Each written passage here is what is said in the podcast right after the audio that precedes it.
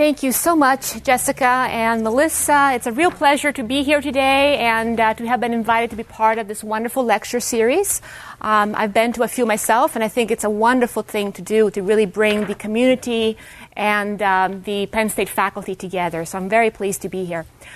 My purpose today is to um, talk to you. Can everyone hear me, first of all? Excellent. The purpose is for me to talk to you about um, early Baroque music. And I want to ask you, first of all, um, what your thoughts are right now about Baroque music. When I say Baroque music, who are the composers that might come to your mind? Bach, excellent. Geminiani, very good.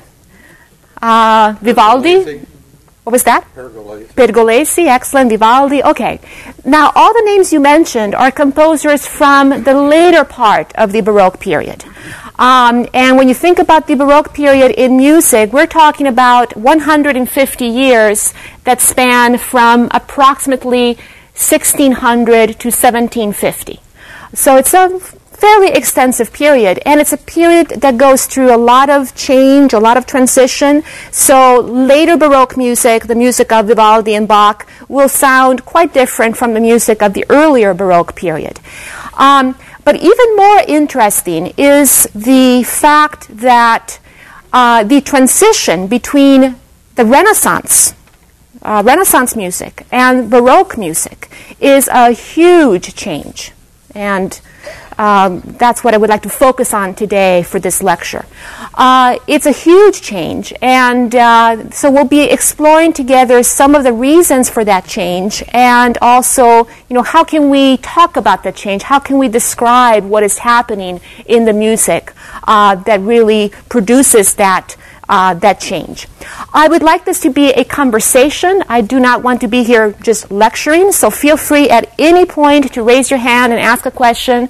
Um, and I will leave, however, some time at the very end for discussion as well. But feel free to just jump in as you wish. So let's begin briefly with Renaissance music. When you think about the Renaissance in music, um, this is the kind of sound that you might already be familiar with with that the, the, the typical Renaissance sound is this one right here.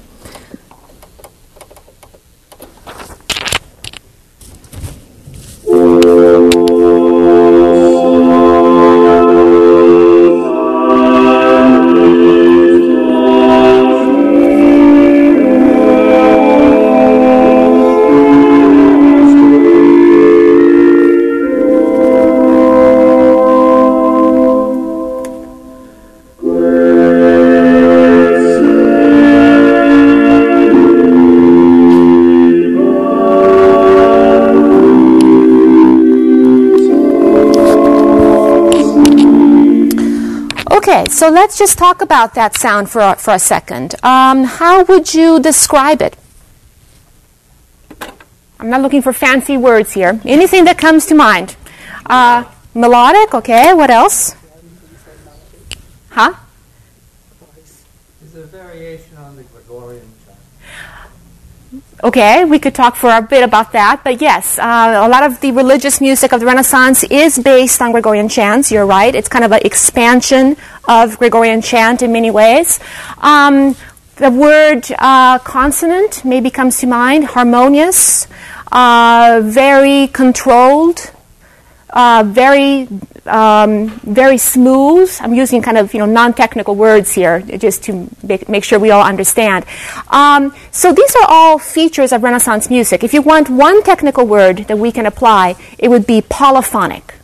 That means that you have multiple vocal lines, each one independent, and each one very carefully controlled with the others. And the technique of taking one vocal line and composing it together with another vocal line is called counterpoint. It's the art of putting notes against notes, counterpoint. Uh, and that was a technique that was perfected uh, in the uh, 15th into the 16th centuries. Okay, so that is your typical Renaissance sound. Now let's go to a typical Baroque sound here for a second and you will see that uh, it is a, I hope you will hear it's a big change.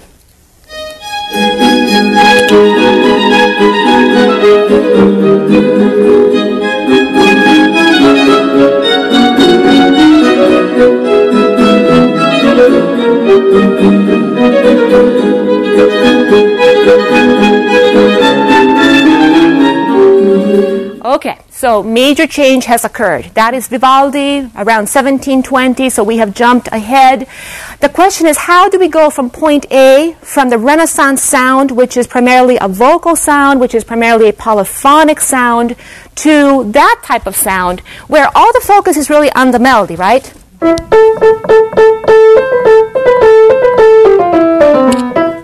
So that is your attention is on the top of the register, on the top of the texture.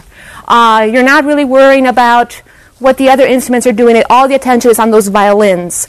Uh, so we go from this very well balanced polyphonic texture where each vocal line is treated very much equally to a texture that has absolutely shifted to all the, all the attention being on the melody.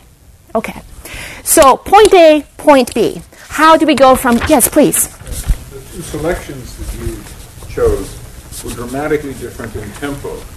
Is that a characteristic of the change from Renaissance to Baroque, or is that just accidental? It's another element as well. Now, there are certainly slow tempi in the Baroque period, but this rhythmic drive is very typical of later Baroque music. Uh, we're going to be looking today again more closely uh, at uh, earlier Baroque music, early 17th century, as opposed to mid 18th century. Uh, but I would say that the, the, the, use of rhythm is something that is very much changing between the Renaissance and into the Baroque period. That rhythmic drive, that rhythmic urge is very much at the basis of this music. Yes? Voice production may have changed too, whereas you're hearing, you're hearing mostly male voices and uh, you've got very young uh, boys as the sopranos and uh, um, by by the 18th century, you're either hearing castrati or you're hearing something, some a production of voice which has more of a tremolo, mm-hmm. perhaps. Yeah. Sure, absolutely. I mean, there's, you know, I am uh, giving you kind of the, the, basics today. We could talk a lot about some of the details, like the one you just mentioned. Of course, those are all important elements, but yes, but there's certainly there's many transformations. But we're focusing here on the big picture, Sally. No. What was the, what was the first election you played? The first selection was um, uh, a motet by Pierre de la Rue, who is a early 16th century Flemish composer. Mm-hmm. Okay, um, so let's think here for a second. Uh, where does the shift first occur? Where can we start to first talk about where are the changes first happening between the Renaissance sound that we heard and where are some of the new ideas coming from? And the answer, believe me, it's not because I'm biased. Uh, the answer is Italy. um, uh, when you think about the shift between medieval and Renaissance, it's England for example. When you think about the shift between uh, uh, Baroque and Classical, it's very much Germany. So there are you know, I'm not being biased here, but truly in the shift between the Renaissance and the Baroque, Italy is the center of a lot of these uh, changes that are taking place. Why would that possibly be? Any ideas, any thoughts about why? Huh? Single voice against the polyphony. Well, no, no, but why Italy? Why is Italy such a center of change and transition in this period? I'll give you a little bit of uh, um, historical uh, perspective, it has to do with the uh, with the political structure of Italy in that period. Um, Italy, as many of you might know, was not unified until 1861. And uh, certainly in, in the Renaissance and certainly into the Baroque, it was still very much a, a city state a city state where you had individual cities really serving as individual um, political entities. And you had a court system that allowed for uh, patrons of music and art to attract great artists and great musicians to the courts. And there was also great competition among these various centers. So the Florentines and the Medici were in competition with, I don't know, the Milanese and the Sforza family and so on. Um, so you can really talk about music in Florence, music in Naples, music in Ferrara, music in Mantua, music in Milan as very much independent type of um, settings for music in the uh, Renaissance and certainly into the Baroque period. So there was a great cultivation of the arts and a great cultivation of music, and uh, probably of all these cities, and again, I'm not biased, it seems like I am, but I'm truly not. Uh, Florence, of all the Italian cities, was the one that at first had this great, great impact. Um, and let me tell you a little bit about a group of intellectuals that met in Florence uh, in the 1570s, 80s, and early 90s. Uh, and this group was called the Florentine Camerata. And they met for about 20 years uh, in uh, private gatherings to talk about the arts and the sciences and music. Uh, and because they were in a period where, after all, the Renaissance is the moment of rebirth of, in many ways, the ancient world, uh, ancient ideals. So they were interested in going back and thinking about ancient Greek and Roman music. Uh, that was very much, very central to what they were thinking. And so they had a problem, however, which is that no ancient Greek and Roman music had survived. Unlike art, there were lots of beautiful Greek and Roman artifacts, but no actual music had survived. But what they did was to go back and read Plato, read Aristotle, read Boethius, read all the ancient classics. Uh, and many of those authors talked extensively about music. And they discovered that it was all about the power of music. Has and any ancient music survived it was all lost. From any, any part of the world? Uh, well, Greek and Roman. Ancient, yes. Yes, yes. Nothing had survived. Uh, in the 19th century, they discovered a few fragments, and now we have a few fragments uh, that they found on tombstones and whatnot. But in the Renaissance and into the Baroque, there was absolutely no actual scores, if you will, no actual musical uh, notation from that uh, that was known to man. Uh, so they said, okay, this, this concept of the power of music is absolutely central to the ancient Greeks and ancient Romans. How can we try to go back to that um, aesthetic, to that concept in music? And they figured that, well, if we simplify the texture, if we go from, again, what had been this polyphonic Renaissance texture that we heard in the very beginning today, if we simplify that and bring it down to just a single vocal line, accompanied by one, two instruments, then all the attention will be on the vocal line, on the text, and that singer will be able to express human emotion much more effectively. So there's a radical change uh, that happens in texture, meaning we go from this polyphonic texture to a new texture that is known as monody. Okay? And again, monody is, is basically a single vocal line accompanied by this type of thing. You know, and then you can sing above just a bunch of very simple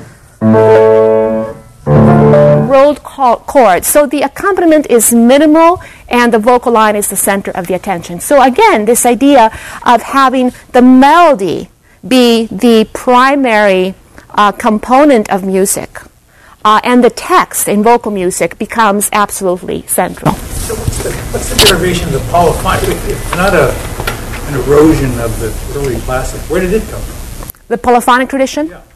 Well, it comes uh, in some ways. Uh, some gentleman before mentioned that it's, in a sense, you know, going back to the Gregorian chant tradition, you have that as your foundation. Think about, sorry, where did that come acoustics.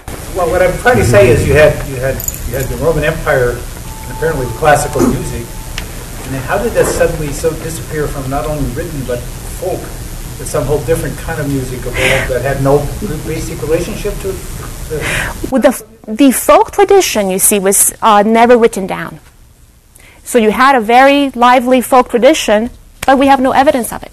Did that folk tradition, I don't mean to overwork this point, but did that, was that did that exist parallel to the classical Roman Greek music, you think?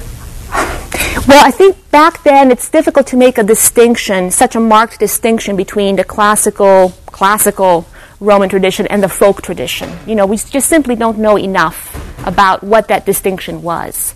This is wondering whether it continued to evolve into. Mm-hmm, yeah. The Renaissance was an evolution from. Is it known whether the Let, let's not forget that you have the Middle Ages in between there. So there's a lot of a lot of wonderful things that happen in the Middle Ages that we can't talk about today. So you know, it's not that we go from the ancient world to the Renaissance world, but there is certainly an evolution of music. Uh, and in fact, the 12th century, the 13th century, the 14th century are extremely interesting from a musical perspective. They're not dark ages by any means. It's one of my big pet peeves that I always tell my students never use the term dark ages. Haven't I told you that before? In any of my classes, because I truly do not believe there is a dark age in music. Each century is interesting in a different sort of way. So the Florentine Camerata in Florence are talking about all of these ideas. Uh, a few of the members of the Florentine Camerata were musicians themselves. So they were taking the intellectual discussions and turning them into practical uh, into practical experiments, as it were. One of those musicians, composers, was a man by the name of Giulio Caccini. Um, and Giulio Caccini was a member of the Florentine Camerata, a great musician, a great composer, and he started to experiment with these ideas. He said, okay, I like this idea of simplifying the texture, of having all the attention on a vocal line and simply having a simple accompaniment that can support that vocal line. So Giulio Caccini started to write music exactly in that style. Uh, it was performed all through the years of the Florentine Camerata, and then eventually his collection of madrigals, because that's what they were, were published in the year 1602. And the title, I think, is quite significant. He gives the title Le Nuove Musiche, the new musical pieces, very much underscoring the fact that he was uh, fully aware uh, that he was writing new music, that he was uh, really uh, in, um, at the forefront of a new musical style, as it were. So, Le Nuove Musiche, let me just uh, play for you a quick um, excerpt of this.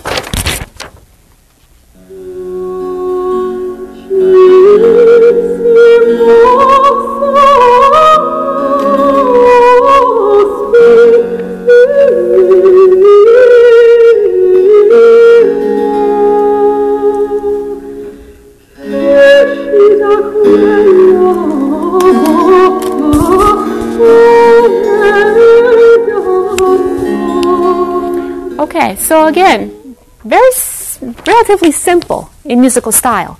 Uh, the single vocal line accompanied by a harpsichord. I wish we had a harpsichord today, but we'll do with the piano later. Uh, and uh, something else that you notice is that the text is in uh, Italian, obviously. Um, and what you have, the composer really follows the natural rhythm of the Italian words. Dolcissimo sospiro. And you hear that in the music. It follows that rhythm. So, once again, this, this concept of uh, music following the text becomes one of the most important elements of uh, Baroque music. Not only, not only early Baroque music, but Baroque music in general. And think about this even today. I mean, most of the music we hear today, whether it's folk or pop or rock or whatever, the music you hear on the radio tends to be monodic, right? Tends to be a single vocal line accompanied by instruments. So it's a revolution, if you will, in music that is very much present in our musical system today as well. Okay, um, let me continue just briefly here. So we talked about Caccini, Le Nuove Musiche, had a huge influence. Uh, and Caccini himself and a contemporary, Jacopo Peri, both Florentines, uh, took this concept a step further.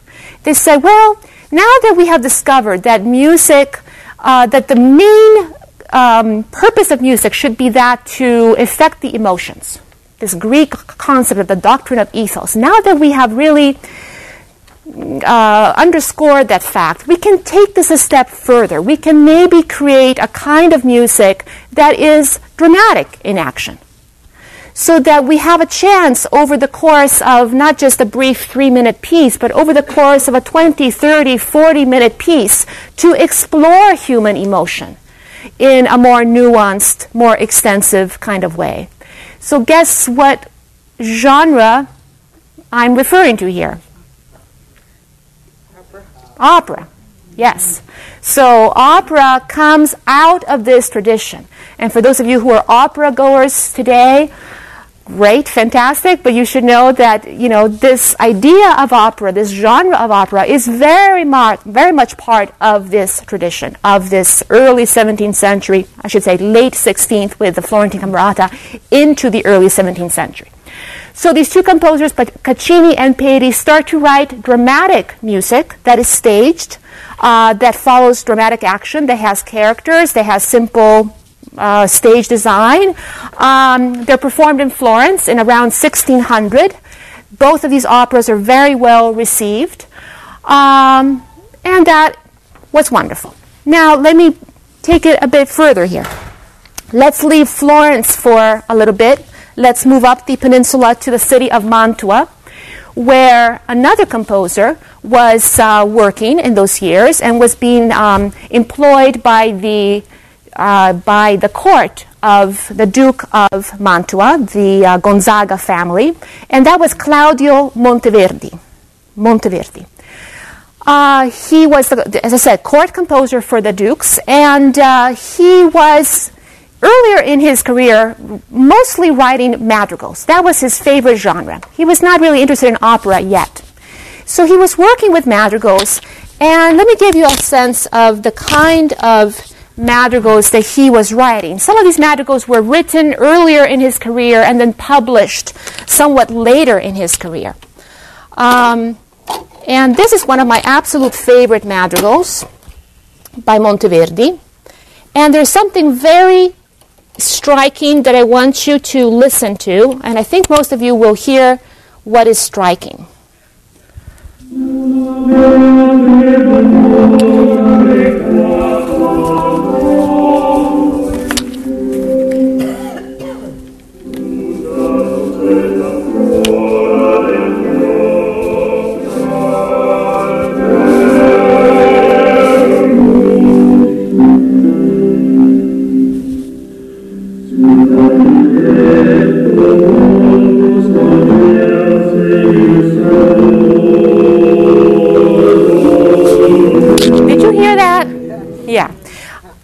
This example all the time when I want to emphasize the point that I'm about to make.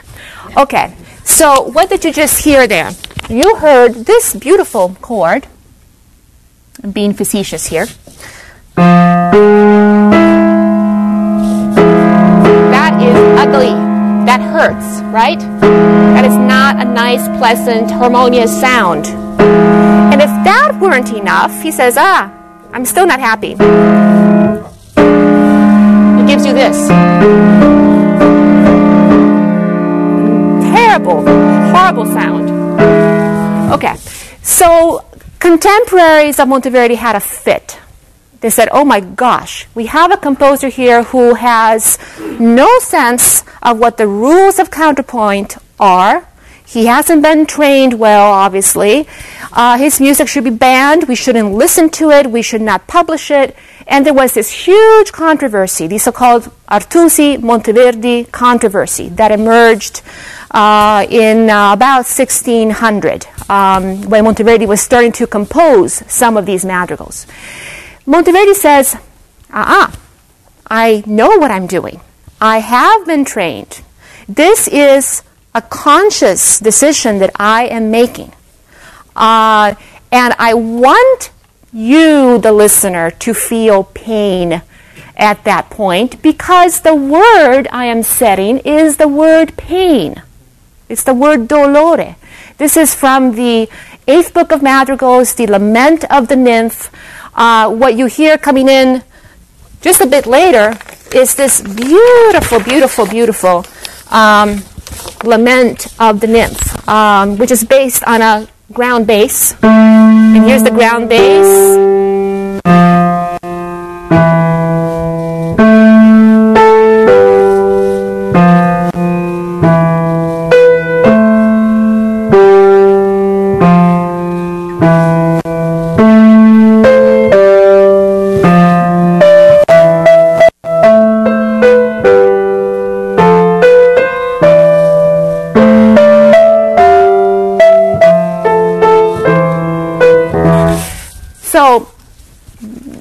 It's all about expressing sorrow for the, lo- the loss of a lover.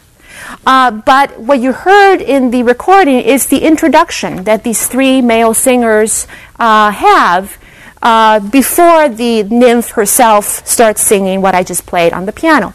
Um, and so Monteverdi is saying, I want you, the listener, to sympathize with the nymph, to feel her pain, and I'm going to do that by underscoring physical oral pain. Um, yes, please go ahead. Uh, hadn't uh, Gesualdo done something similar? Yes. But Gesualdo sticks out like a sore thumb in music history. Gesualdo was mentally insane. I mean, no, he, no, he truly was. Just because he He, killed his wife, he killed the wife's lover, he was imprisoned, he was not mentally stable. So, you know, uh, he's a very interesting case, but I think there were some psychological, emotional issues with Gesualdo. So, in a sense, he's somewhat a precursor to this, you are absolutely right. But I think it's not part of a evolution as much as someone who is just a wild creature.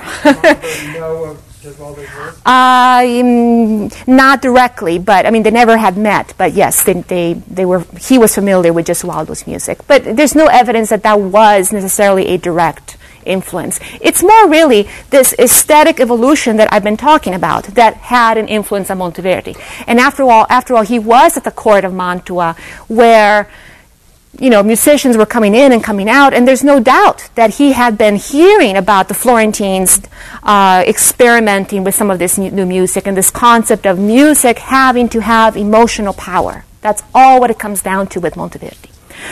Okay, so 1607. Uh, the Duke of Mantua hears that in Florence in 1600, 1601, 1602, they were experimenting with this new genre of uh, drama in music. Drama in musica is what they called it at first, not opera. And the Duke says to Monteverdi, you know, it would be really great if you could write a piece of that sort. I have a big party coming up uh, for the carnival season at my palace, and I would love to have you compose one of these works for the festivities surrounding the carnival season. Uh, now, remember that we have a precursor to Monteverdi's attempt at opera, and that is Caccini and Peri's operas uh, based on the Orpheus myth. Um, his, the operas were called L'Euridice. And here is the opening of Peri's Euridice. Okay? So I want you to just listen to this. Peri's Euridice. The very opening of the opera. Very, very opening. Okay,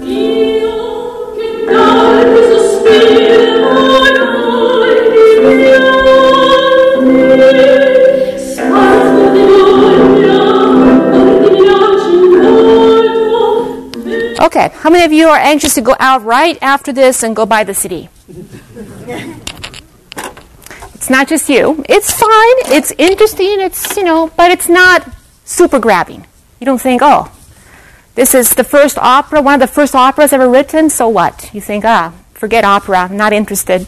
Um, okay, so that is the opening of um, opera from 1601, 1602. Here is the beginning now of Monteverdi's opera, L'Orfeo, 1607, Mantua, uh, commissioned by the Duke. Uh, keep in mind there is competition here between Mantua and Ferrara. The Duke is hoping to kind of outdo the Florentines. And so Monteverdi has a lot of pressure on Monteverdi to do something that is very new, very creative. Here is the opening of Monteverdi's Orfeo.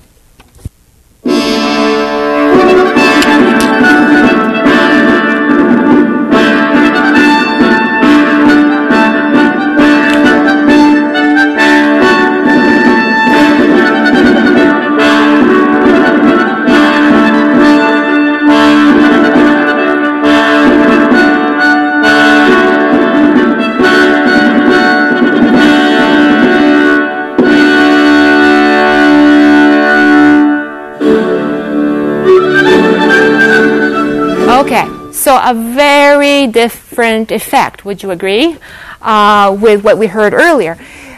And I always tell students, okay, you can think about you can think of the Peri and the Caccini, Euridice, Eurydice's operas as quasi operas, but we're not quite there. You, but I would argue that L'Orfeo, Monteverdi's L'Orfeo 1607, is really the first true masterpiece opera ever written in the entire history of music because it has all of the elements that we associate with opera. And what are those elements? First of all, it's a large work. It's about 90 minutes long. Peri's and Caccini's operas were about 25, 30 minutes. So that too, the length is a factor. You have an orchestra of 40 instruments. Not just a little harpsichord there to accompany the voices, but an orchestra that is being used at different points. They're not always used. He doesn't always orchestrate for all 40 instruments, but he uses even the instruments in a dramatic sort of fashion. So that when he wants a dark sound, uh, because Orpheus is about to enter the underworld, then he'll use dark instruments, instrument, instruments with a dark timbre.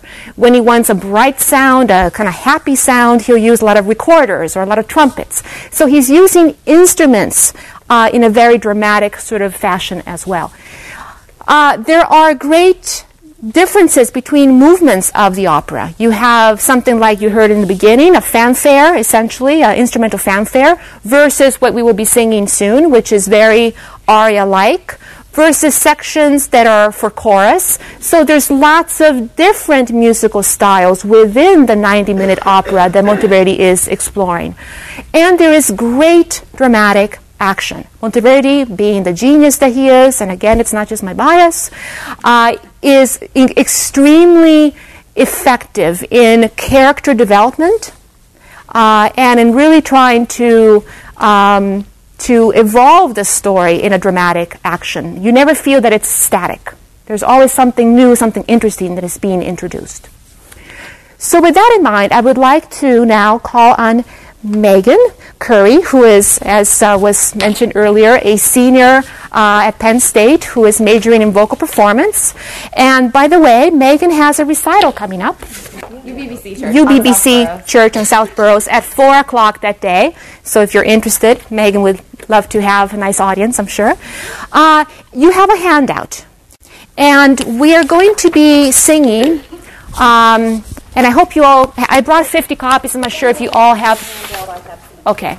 And if you don't have one right in front of you, maybe you can share with someone.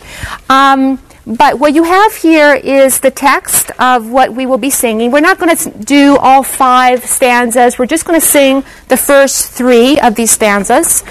And I really want you to think about the text. Look at the translation and think about the meaning of this text and why is this text really important. Um, okay.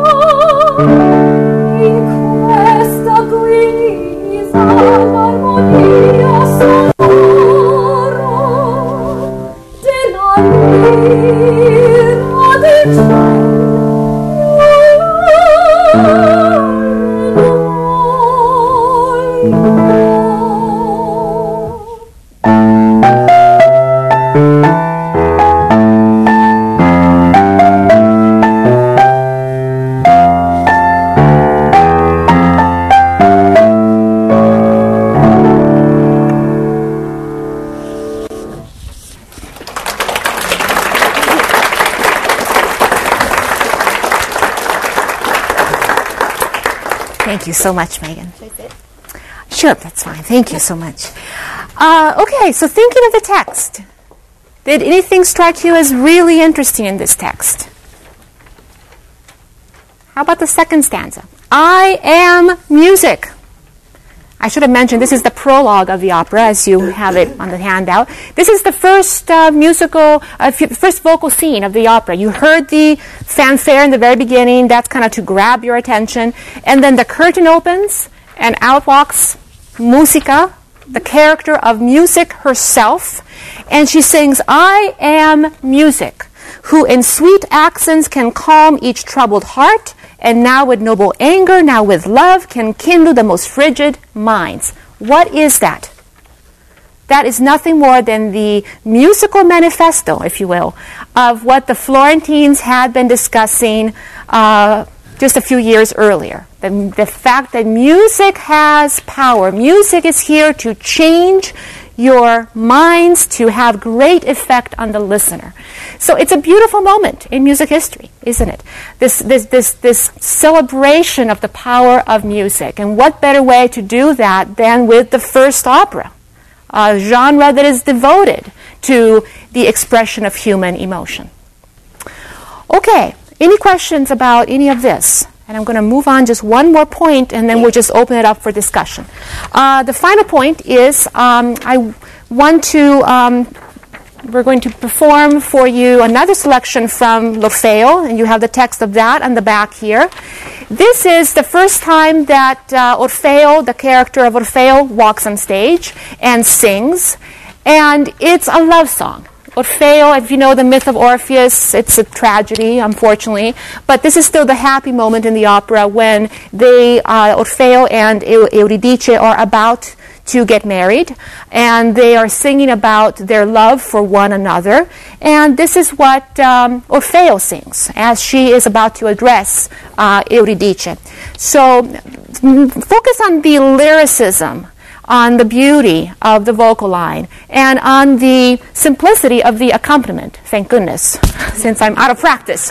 Um, so, and Marty Coyle is also a senior voice major at Penn State, um, and he also has a recital the same day as Megan. Um, so easy to remember. It's April 20th uh, at 6 p.m. in Esber Recital Hall in the School of Music.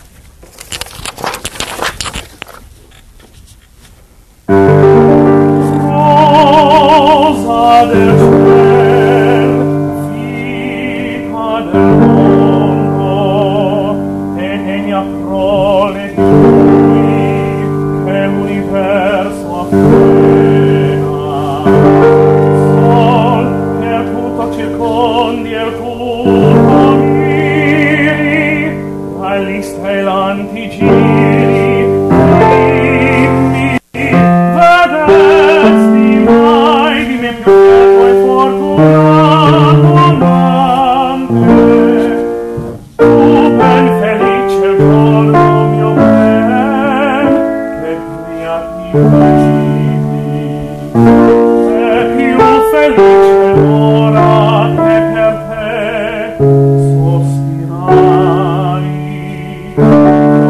mio sospirar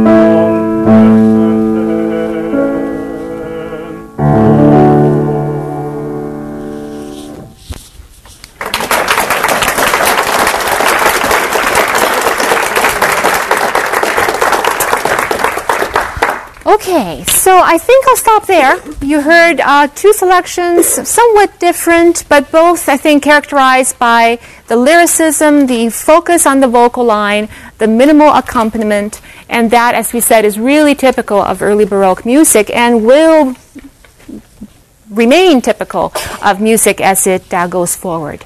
Um, so, we have a few minutes for discussion and questions, please. I got two questions that I don't know if anybody knows the answer to about the classics. So the Greek plays had choruses. Yes. Were they polyphonic or monophonic? Is that known? Uh, we don't know for sure, but we are assuming that they were. Um, there's speculation about that. Some think that it was polyphonic, and some think that it was monodic. And the Florentine Camerata came to the conclusion that, oh, it really probably was monodic, that you would have had this kind of, you know, again, the attention on the vocal line, where the whole chorus is singing that vocal line, accompanied by, um, you know, simple accompaniment. My other question is from drawings, paintings, or maybe actual artifacts of lyres and lutes, do they know what the tuning was or what the We do know quite a bit about Greek music theory, and that's because we have lots of treatises. Um, and it is very complex. it is very technical, very complex. Uh, so, yes, we do know about tuning, we do know about modes, we know about hexachords, we know a lot of theoretical information. But how did the music actually sound? You know, what style, what texture was being used, that we simply do not know, unfortunately. Sadly, yes. There's still a big difference between the early Baroque music, as you have characterized it here, and late Baroque music. My question is, would you say it's primarily a gradual development from early to late, or are there some big jumps that occur in the transition? I would say it is um, fairly gradual, although we do have great innovators like Johann Sebastian Bach who really carry uh, the art form to a whole new level, um, and especially from a harmonic point of view. Uh, and I should maybe mention to you that harmony, functional harmony as we know it today, what every music student still studies in music theory classes, is a development that came about around 1720. And it was actually uh, Jean Baptiste Rameau, French composer of the Baroque, in 1722, who published a treatise on harmony. Uh, and Bach was very much part of that tradition, and he you know, when you think about Bach's music, it's very rich from a harmonic point of view as well. At the same time, when you listen to his vocal music, his cantatas, his uh, uh, passions, you know, whatever, you do still hear this monodic texture. I mean, that remains very much constant uh, from the early Baroque onward. Yes. Mm-hmm. Could you comment on the secularization of the topics of the music relates to the form of the music? Yes, uh, the secularization of music. It's um, it's a big topic, obviously, and um, there is kind of a misconception that most Renaissance music was sacred, and we get to the Baroque, and most music is secular. And I think that's a gross kind of uh, simplification of the complexity of this issue. Um, I would say that it's probably safe to say that in the Renaissance, um, most of the music that was written, that was published, that was committed to paper or or parchment was sacred music. The secular tradition was, a, um, to a very large extent, still a improvisatory, um, unwritten oral tradition. So it's a question of perception more than anything else. Um, however, you know, with that um, that little bit of um, uh, justification there, I think you could maybe make the claim that secular music in the Baroque does become more central, and that is perhaps because uh, there was uh, there were more court festivals. There were, um, you know, just the patronage system of music develops to the extent that there are more occasions for the production and the performance of secular music, for music outside of the church. Does that answer your question? I mean, this, se- this line, second line, second and third line, Yeah. the sun uh, holds the universe in thrall, and that could have gotten you burned at the stake, you know, a hundred years earlier. Oh, yeah. Right. And there he's referring to his father, the the you know god Apollo. So you know it's a Greek myth that is being reinterpreted. So I think you know Monteverdi might have been safe to say that because you know he's kind of referring to mythical, uh, mythological um, elements and all of that. But yes. The first piece that you played, the polyphonic, you went from a minor key to major and back to minor. Everything else that you have played, I believe, has been in minor key. Um, is there something about that that's typical of the Baroque? I, I'm thinking of some later Baroque that's major, but I don't know whether that's. What was the first piece I played? You mean the Renaissance piece? Um, yeah. okay. Well, here's another shift that takes place right around 1600. Another great moment of change, if you will, around 1600. Uh, and Monteverdi is very much responsible for this shift as well. We are shifting from a modal system to a tonal system. What does that mean? I don't want to be too technical here, but essentially, music until approximately 1600 had been primarily based on the church modes, whether or not it was sacred or secular. Uh, so, for example, the Dorian mode, which is you go to the piano, start on D, play all the white keys, that's Dorian, and each mode is a different scale, essentially. Uh, now, if you were to pick the Ionian mode, which that piece may have been in, I haven't checked. The Ionian mode is essentially RC major. So it's very possible. we'd have to check the score that LaRue in that piece writes in Ionian, which to our ears sounds major. But there is no concept yet of major and minor. That concept starts around 1600 with Monteverdi and his contemporaries who start to refer to you know, these kind, this kind of duality of uh, what they call durus and mollis. They don't call it major or minor, but it's essentially what it is. Yes. Derek. In terms of asking for pieces to be performed in a palaces, custom-built opera house. The well, there's public houses versus uh, private. Uh, well, I should have mentioned perhaps that L'Orfeo is not performed in an opera house. It's performed in a living room of the Duke of Mantua. And one of the great um, lights of my musical careers came in the mid 90s when I was in Mantua, and they were actually uh, performing a recreation of the first performance of Monteverdi's L'Orfeo from 1607 in the room where we think L'Orfeo had originally been performed. It was one of those life, for me, changing kind of experiences. Uh, but it was great to see what that was like. It's, you know, it was a room about, you know, from that wall, from this wall, you know, very small room uh, 100 uh, members uh, uh, in the audience. That's it. Um, so you think all of this great transition and, and, change and great music for 100 members of the audience. Um, now, the first public opera house was Venice, 1637, the Teatro San Cassiano. That was the first public opera house ever. And that too had a huge impact on music because all of a sudden opera became something for everyone, not just for the elite, not just for the few who were invited by the Duke or the Marquis, but something that anyone with you know not too much money would be able to to go and listen to. and watch.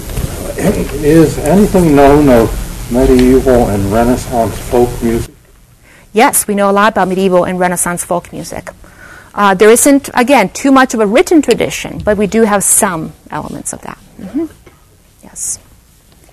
Musicologists draw a connection between the so-called Renaissance individualism and this new focus on the, the single voice. Yes.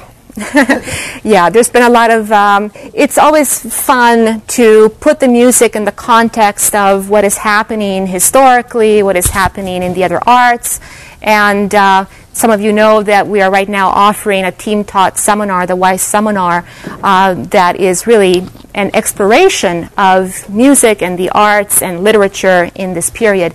And it's been really fun to kind of draw some of these connections. But yes, there is, there's been discussion about individualism, the emergence of the artist as a figure, uh, and the development of music as well, certainly.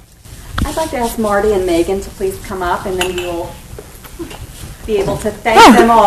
Me in thanking Dr. Tacconi, Marty, and Megan for wonderful comments and Oh, a thank you so unplugged much.